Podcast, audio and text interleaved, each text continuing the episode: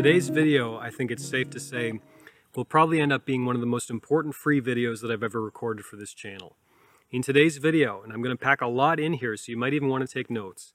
In today's video, I'm going to talk about the most effective way to let go of your partner's past. My name is Zachary Stockill, and since 2013, I've been helping men and women from all over the world overcome jealousy and possessiveness in their relationships, overcome retroactive jealousy. And if you'd like more information about my work or you'd like to work with me one on one, please visit my website at retroactivejealousy.com. So, in today's video, I'm going deeper into what is commonly referred to as retroactive jealousy, which, if you didn't already know, refers to unwanted intrusive thoughts, often obsessive curiosity, and what I call mental movies about your partner's past relationships and or sexual history. And the good news is, after doing this work for almost a decade, thousands and thousands of students in my online courses, people who've read my book, as well as hundreds of coaching clients, we know what works and what doesn't. There's no more guessing anymore, as there was back when I was struggling with this issue over a decade ago. We know what works and we know what doesn't. So I guess I'm introducing this video by saying this just to help you understand that this isn't based on my opinion. This stuff isn't based on my random whims or my guesses or shots in the dark. This is based on a decade of working on retroactive jealousy, thousands of success stories from all over the world. This is what we know works. The first point I want to make in this video, and I think it's so important, is when you're working to overcome retroactive jealousy, when you're working to let go of your partner's past, be sure you're also treating the source of your feelings and not just the symptoms. Treating the source, not just the symptoms. What do I mean by that? The symptoms, believe it or not, are often relatively straightforward to manage. It's often just about building new habits and building new resilience, unwiring some mental wiring that perhaps isn't working, gaining new perspectives, and but really just about habits, mostly about rinse and repeat, the way you're responding to intrusive thoughts, the way you're responding to obsessive curiosity, ways to get rid of the mental movies, which I'm going to go into a little bit later. If you're committed and disciplined and you maintain an open mind and a sense of humor, Eventually, over time, you can manage those symptoms. But I think it's so important to also go into the source of your feelings rather than just treating the symptoms. If someone is struggling with a serious illness, sometimes they need antibiotics to remove the source rather than just taking Advil or Tylenol. You get my point. So, what could the source of your retroactive jealousy be? Sometimes it's related to childhood conditioning. Sometimes it's related to a dysfunctional relationship you had maybe with your mother or father as a kid growing up. Sometimes I believe, this is my opinion, but I'm, I'm I believe there's a genetic component to this. If you ask around your family, you might find that maybe mom was crazy jealous or dad was crazy jealous, your grandfather, grandmother, you get my idea. Sometimes your formative relationship experiences were somewhat traumatic and they can inspire feelings of jealousy later on in life. For example, if your first serious girlfriend or boyfriend cheated on you and humiliated you or whatever, that can inspire feelings of jealousy sometimes years or even decades down the line. These are just theories, these are just ideas, and everyone's story is going to be a little different. But this is where working with a great therapist or coach can be so incredibly valuable. Getting to the bottom of the source of these feelings. Because once you start investigating that, once you start digging that stuff up, all of a sudden many of the symptoms may start taking care of themselves. So I think the most important thing I can tell you in this video, if you're struggling with retroactive jealousy, if you're struggling with unwanted intrusive thoughts about your partner's past, be sure you are addressing the source and not just the symptoms of your feelings. My second point, more related to the symptoms, learn how to practice observation. Now, observation can refer to many different things. It can refer to mindfulness habits, it can refer to meditation. The basic point is learn how to observe your thoughts rather than reacting strongly to your thoughts. Realize on a deep level that the thought and your reaction to the thought are two separate things. And if you start changing your reaction to the thought, all of a sudden the thought starts losing power over you. All of a sudden the intrusive thought becomes much easier to shrug off, becomes much easier for you to move on with your day. So, how can you strengthen your ability to practice observation? Number one, every time you have an intrusive thought, just remember that your reaction to this thought is not predetermined. Your reaction to that thought is not guaranteed. Even if you're having a strong negative reaction to that thought, you can change your reaction. You can take a deep breath. You can start telling yourself a different story. You can relax the area on your body that might feel tense as a result of having that intrusive thought. You can also practice some kind of mindfulness habits and or meditation. Now, I realize that everyone's preaching meditation in these modern times and everyone's talking about meditation and it's the, you know, best thing ever and all the rest. You're probably sick of hearing about it, but there's a reason why people have been practicing meditation for literally thousands of years. It's because it works and it's one of the best returns on investment you will ever make in your personal life. Because meditation teaches you on a deep and profound level that the thought and your reaction to the thought are two different things.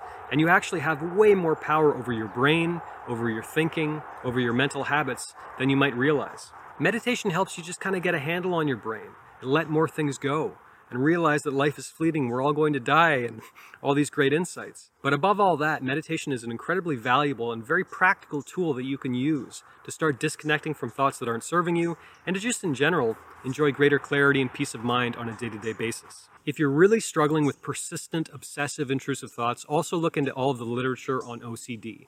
I recorded an entire, I think, half hour video going in deep into the book Brain Lock, which many people refer to as the OCD Bible.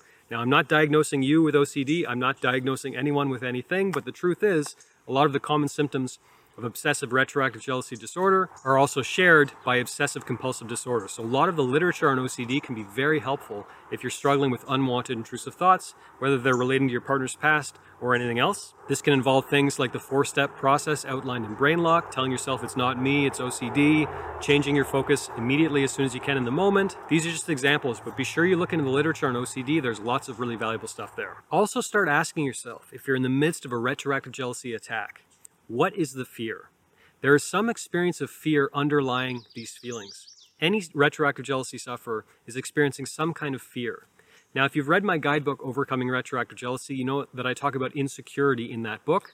But insecurity, in many ways, is just a synonym for fear. There's some experience of fear underlying these feelings about your partner's past. So, again, not to plug my own services, but if you don't want to hire me, that's fine. But working with a great therapist or coach can be so incredibly valuable helping you get to the bottom of these feelings. What is the fear?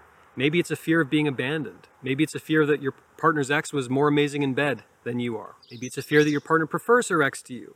Maybe it's a fear that, you know, your relationship is never going to be as great as they had. Maybe it's a fear that you're never going to be able to stop thinking about your partner's past. Maybe you realize that it's completely irrational, but you're afraid you'll never be able to stop thinking about it, which ironically increases the fear and increases the likelihood that you're going to keep having these feelings. Ask yourself in any moment, what is the fear? Because the deeper you go into that, and the more you clearly identify exactly what it is that is fearful, the less fearful it becomes. There's a reason why in so many horror movies, you know, there's some killer lurking in the shadows or some strange noises that we don't know what it is or whatever. The thing that is fearful is always mysterious and opaque, and we don't quite know what's out there. We just know that something's fearful. There's a reason directors do this. Is because what is fearful is the unknown.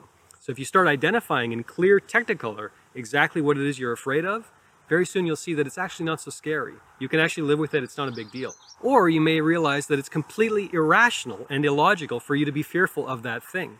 You start seeing it clearly, you start seeing it for what it is, and you realize it's actually not so fearful at all. Or I have zero reason to be afraid. But the point is, before you reach that point, you need to get very clear on exactly what the fear is. I'll also ask if you're struggling with retroactive jealousy, are there current deficiencies in your relationship that could be in part spurring on these feelings? In other words, are you concerned about your partner's past sex life because your sex life with your partner is underwhelming or perhaps even non existent? Are you not getting the reassurance and love and affection and attention from your partner that you crave, and thus you're worried about her past the way that she was with her ex or whatever? Take an inventory of your current relationship and spend some real time considering if there aren't deficiencies in your current relationship that could at least be in part spurring on your feelings of retroactive jealousy. So, so important. Coming back to the fear element, if you're having insecurities or fears around your relationship, how can you start addressing those? How can you start telling yourself a better story about those insecurities? Or if these are insecurities that you actually have some degree of power over, are you insecure, for example, about the fact that your partner once dated some guy who was super, you know, super fit because maybe you've got a beer belly that keeps expanding every year? You can take steps to start addressing that right now. I think it's a great use of your time to start focusing on addressing your insecurities, start focusing on the things that you actually have some power over you. Not for your girlfriend or wife, or not for your husband or boyfriend, but for you. Things you can do for yourself that are going to make you feel more confident, more secure in yourself as a person. On that note, the last point that I'll share in this video before we start rambling for hours on end is a quote I think about all the time The size of your problems is the size of your life. In other words, are there bigger and better problems that you could and should be focusing on in your life? If your biggest problem as a woman, as a man, is your partner's past sex life, for example, then it seems to me you need bigger and better problems. Now, these problems, you can substitute the word problem for challenges. What are some big goals that you could be working on in your life that have nothing to do with retroactive jealousy nothing to do with your relationship. What is your mission as a human being? What do you want to accomplish? What are you passionate about? What do you want to spend your time doing and working towards and thinking about? It sounds like a strange idea, but it can be very valuable sometimes to actually write down better things to think about. For those moments when you're struggling with unwanted thoughts or you feel like you're drifting or you're lacking focus, pull out your list and remember, oh no, this is what I should be thinking about. This is what's important. So for me, that involves things like doing this work, you know, speaking to this camera right now and recording this video and my dad's beautiful backyard, or the coaching calls that I already had this week, or fitness goals. I'm going to go lift weights later, whatever it is. I'm so busy and I have so many really enlivening and inspiring challenges and goals that I'm working toward in my life that my girlfriend's past, you know, relationship life is just not really on my mind because why? I've got bigger and better things that I need to be focusing on, and I imagine you do too.